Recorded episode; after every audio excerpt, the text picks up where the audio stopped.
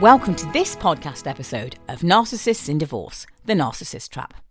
I'm Dr. Supriya McKenna. I'm a former family doctor, but my life's true work is working with people who have fallen prey to narcissistic relationships of any kind. But I'm particularly busy in the area of divorce. Over the last few years, I've been very proud to become an Amazon best selling author on the subject of narcissism, and my brand new book, Narcissists in Divorce From Love Locked to Leaving, is out right now on Amazon. That's the first book in the Narcissists in Divorce series, and the follow on to that will be out in the spring, and that's called Narcissists in Divorce From Leaving to Liberty. And please do note that although I use the word divorce, these books are equally applicable to anyone leaving a serious intimate relationship with a narcissist, whether they are married or not. I also have a book out called The Narcissist Trap, the mind bending pull of the great pretenders. And that book might be useful in helping the people around you who are supporting you to understand more about what happened to you and about narcissism generally. I'm also the co author with British divorce lawyer Karin Walker of Narcissism and Family Law, a practitioner's guide. And between us, Karin and I have trained thousands of family law professionals in narcissistic personality disorder, including judges, lawyers, mediators, and social workers. For further narcissism resources from me, please do visit thelifedoctor.org or drsupriya.com, and that web address has the doctor fully spelt out.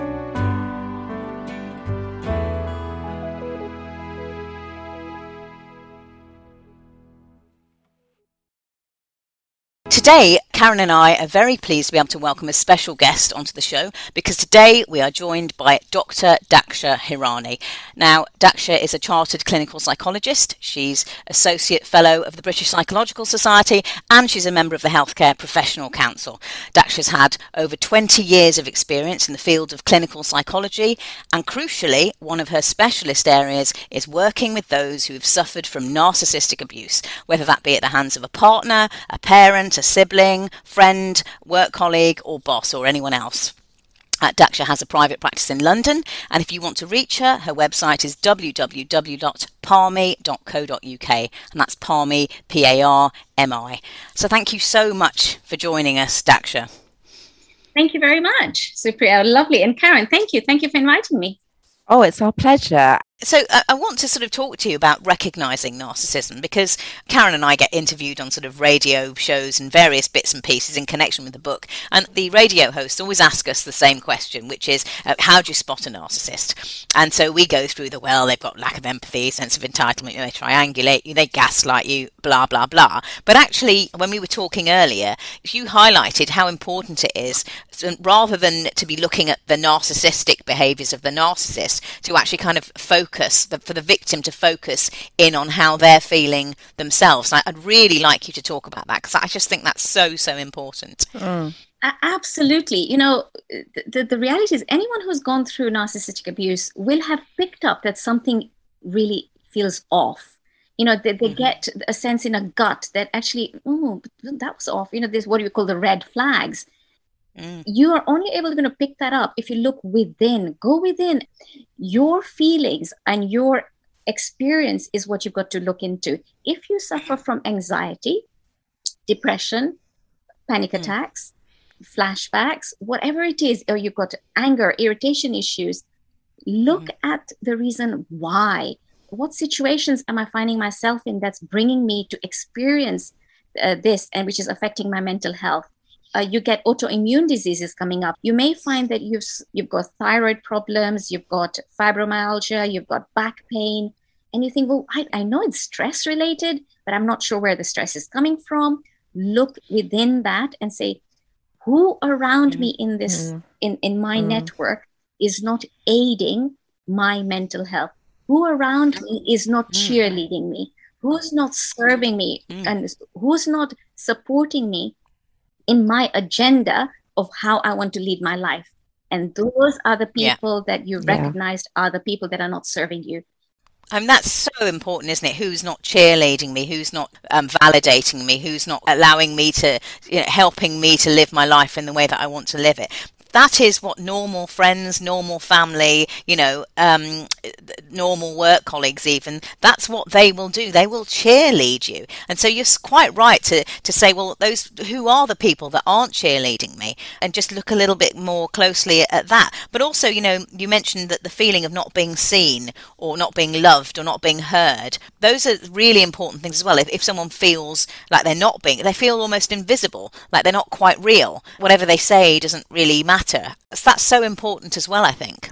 Yes, absolutely. You talked about the gut reaction.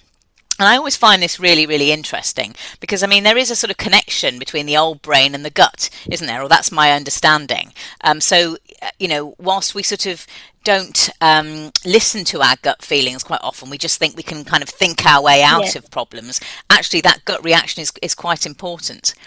It is. It's it's very important. The gut reaction, mm. the, the gut feeling. Many people who've suffered narcissistic abuse have no mm. sense of what their gut is actually telling them. Mm-hmm. They don't trust themselves. They don't know what's really happening. Certainly, when people come to me for narcissistic abuse recovery, it's about how could they actually mm. fee, start feeling their gut.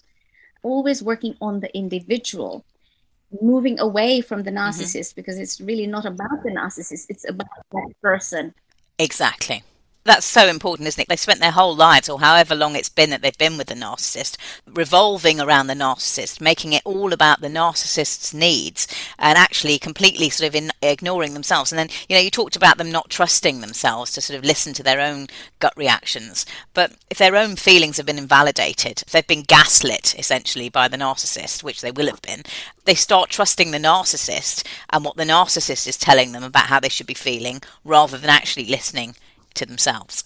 Absolutely, absolutely. And you know, part of understanding themselves is all about is being very curious and saying, where am I being triggered? So, for example, if you're feeling triggered, if you're feeling, oh, I'm now I've, I've got some fear in me, I've got some depression in me, I've got palpitations coming up. When you find yourself feeling that, you want to pay attention to that. And I always say that narcissists are great at throwing crap at you. And by crap is it's an acronym that's widely mm-hmm. used where the C stands for fear of criticism. So if somebody's going to, if the narcissist is going to criticize you and you mm-hmm. get triggered, then that is a wound that you need to listen to and tend to to make yeah. sure that actually you can learn to take whatever criticism the world has to offer and be strong within yourself because you know that your behavior is valid, your thoughts are valid.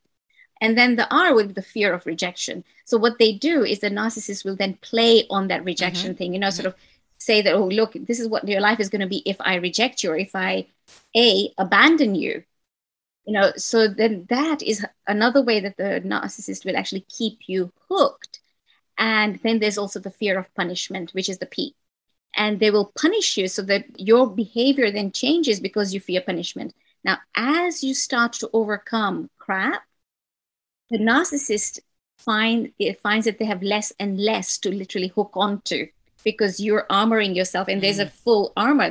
There are no chinks in the armor. There's nowhere where a mm-hmm. narcissist mm-hmm. can find a wound and rub salt to say, ah, there you are, you know, and so for you to get triggered. And that's so interesting, isn't it? Because it, it, it, the fear of criticism, the fear of rejection, the fear of abandonment, I don't know about the fear of punishment, but certainly those first three, they are actually what the narcissist has themselves as well. So it's really odd that both parties have this, because that kind of lies at the heart of what they have as well, these fears of criticism, rejection, and, and abandonment, but they use them as weapons almost.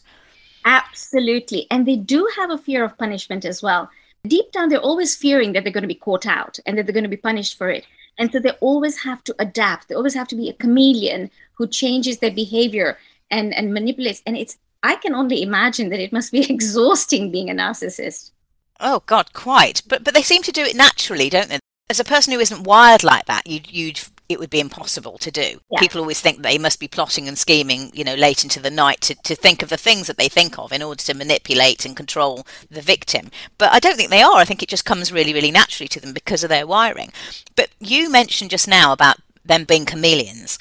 And that's really interesting because, you know, we, we generally talk about those four types of narcissists, the, the four broad categories the exhibitionist narcissist or the grandiose narcissist, the, as they're also known, the devaluing narcissist, also known as the malignant narcissist or the toxic narcissist, the closet narcissist, also known as the um, covert narcissist or the vulnerable narcissist or the victim narcissist, and then the fourth type, the altruistic narcissist, also known as the communal narcissist. But how common is it? Because I think it's incredibly common that rather than just falling into one of these four categories, I think that the chameleon nature of, of most narcissists means that they can actually flit through the four different types at different times in their lives or with different people or kind of when it suits them to be one of the four different types. I mean, what, what do you think about that? I agree with you wholeheartedly. I have yet to meet a narcissist that just falls into one category. In fact, fitting in one category doesn't make them adaptable and uh, give them the success that they need in terms of the narcissistic supply. But if you're able to flit between mm. the different ones and the different behaviors, then and operate solely, um, uh, you know, within those parameters, they get what they want whenever they want. Yes. Yes. So they are they, they chop and change when it suits them and the the underlying reason of why they change is always narcissistic supply Exactly. And, and I mean, I say this all the time that if you were to go back and take this, strip this right down to basics, everything is about getting narcissistic supply. That's their oxygen, essentially. That's the thing they need to keep going. And so every single thing that they do, say, or, you know, every single behavior that they exhibit is at some it might not be immediately obvious how they're getting narcissistic supply from it but it may sort of be several steps to getting the narcissistic supply. But ultimately it's always about securing narcissistic supply in some way. Absolutely and they can play a really long game with that, can't they? I mean, they, that, hence the sort of thing about them being, you know, many of them being very successful is that they can, you know, they can work really, really hard to get the power and the wealth and the status, for example, um, that certain ones do. Um, you know, they can work for 10 years, 15 years, really hard, day and night to get to that place so that they've got that narcissistic supply from the admiration of others, sort of coming in constantly. You know, they'll play the long game. They play the long game and they also, in the process, leave a whole long havoc of other people's lives along the way. Absolutely. Yeah. Yeah. Real trail of destruction. Absolutely. It's hard to explain to people that somebody is a narcissist. I always describe them as, as being like a sun in a solar system. So the narcissist is the sun, and they've got all these planets orbiting them in different orbits. So the closest orbit is going to be the, the partner, for example, or the partners, and then you've got the parent or the child, and the next orbit out, and the, and the, as you go out, the friend, possibly the work colleague, and you go further and further out, and then it's just the casual acquaintances, you know, the postman or the you know the girl in the shop or whatever. The further you are away from the narcissist in terms of your orbit, the less frequently you see their behaviors the let you know you, you're subjected to a sort of watered down version of their behaviors the further out you get mostly. And and so it takes longer for those people further out i think to ever sort of really get to understand what what they've what's been happening to them with this narcissist. I think that's part of the reason why we kind of allow this to happen in society why they get away with it no, they, they, do. But and even if you're very close, because if, for example, like we were talking about the trauma bonding, you still allow themselves to get, you know, they, them to get away with it. There's always a reason why the narcissist is in, is in mm. control. Mm. And they're always going to use your fears against you to be in control. Yes. Yes, those four fears. That's right. And and then the people who are, you know, if you if you if you are in sort of closer to that sun, so to speak, when you speak to people who are sort of further out, they have no mm-hmm. clue what you're talking about or what you've gone through. And if somebody has not mm-hmm. gone through narcissistic abuse themselves, yeah, it's so difficult to comprehend. Yeah, yeah. That, that that people like this or situations like this even exist. Yeah, that is so true. Yeah.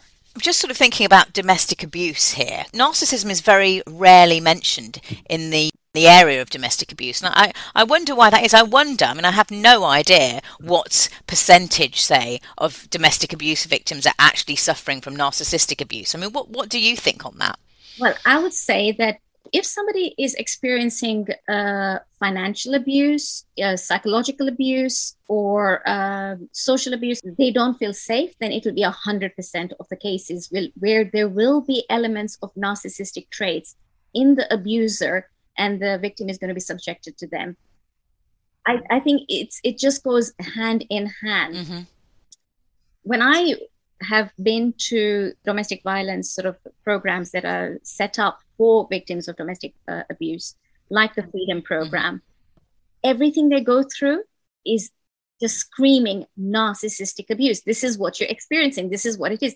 Domestic violence goes hand in hand with the narcissistic abuse in the way that they work. It's almost like all narcissists are working out of the same rule book. Yes, absolutely right. So I always think then that, you know, with domestic abuse, Uh, that it's really important to be able to identify if your domestic abuse has been as a result of narcissism.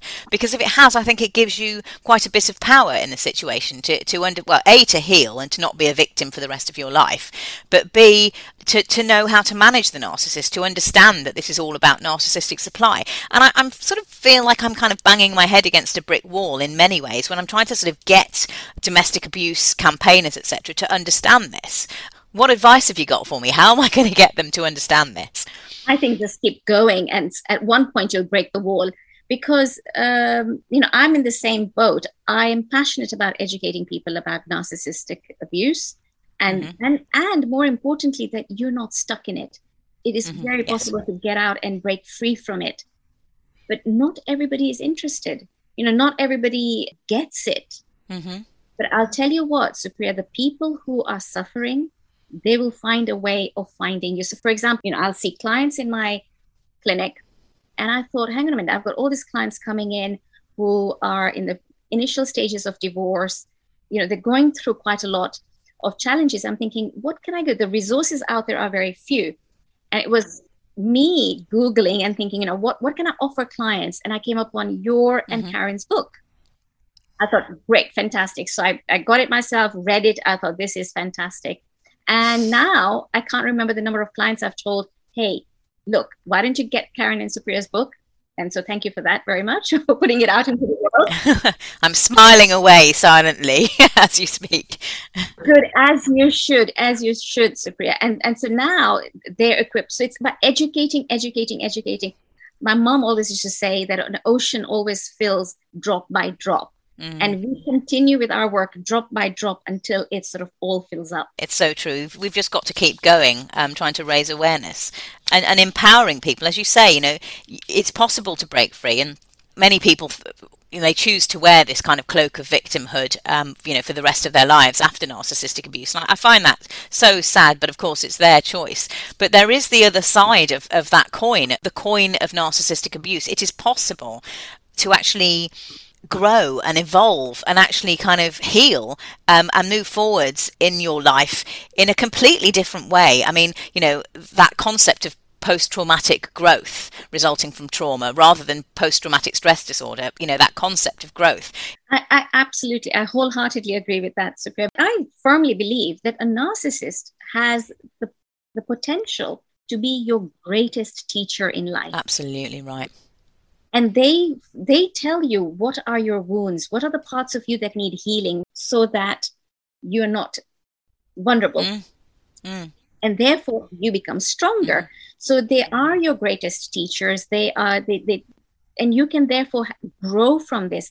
Now people who choose to be in their victimhood i would say i have the greatest empathy for them because i think you know firstly they they simply don't feel able to Mm. equipped with the tools that they need to really come out of it. Something in their social network, something within their psyche is lacking at that moment. Not that it's going to lack forever. Mm. Uh, that either keeps them in that trauma bond or that keeps them in that uh, victimhood, even if the narcissist has, is no longer in their lives. Mhm. And at one point, the suffering gets, it, it, it becomes severe enough for them to say, enough Mhm.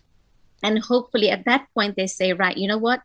I'm through with this. I'm done with this. And therefore then they start to walk into the light in a sense. There's a number of people that I'm I'm thinking of now, um, and I worry that they won't ever reach that place where they, they step into Yeah. the light or they choose to step into the light.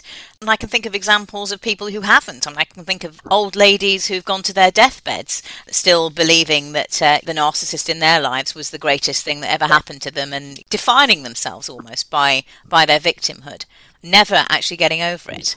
i know it's very sad when you see it and it happens again and again and again but you're mm-hmm. right there are people who go to their deathbeds and they think you know if only or you know this was just the greatest thing. And all we can do is just to have compassion and empathy for them.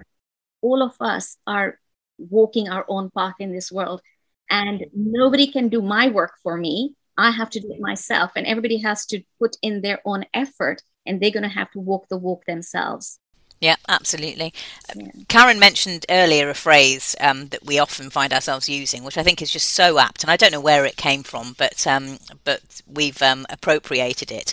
You find the person whose teeth fit your wounds that to me yes. is kind of it epitomizes what the narcissist is to you it's the per, it's the narcissist is the person whose teeth fit your wounds in other words they as you said you know they help you to identify those wounds and you have to heal them over actually to become narcissist proof um, uh, and you know in the future but they have helped you to identify it. They they are your greatest teacher. I think that's absolutely the right um, the right way of putting it. Yes, no, I, I like looking at it that way because then it's empowering. There's nothing disempowering yes. about that. Then you know.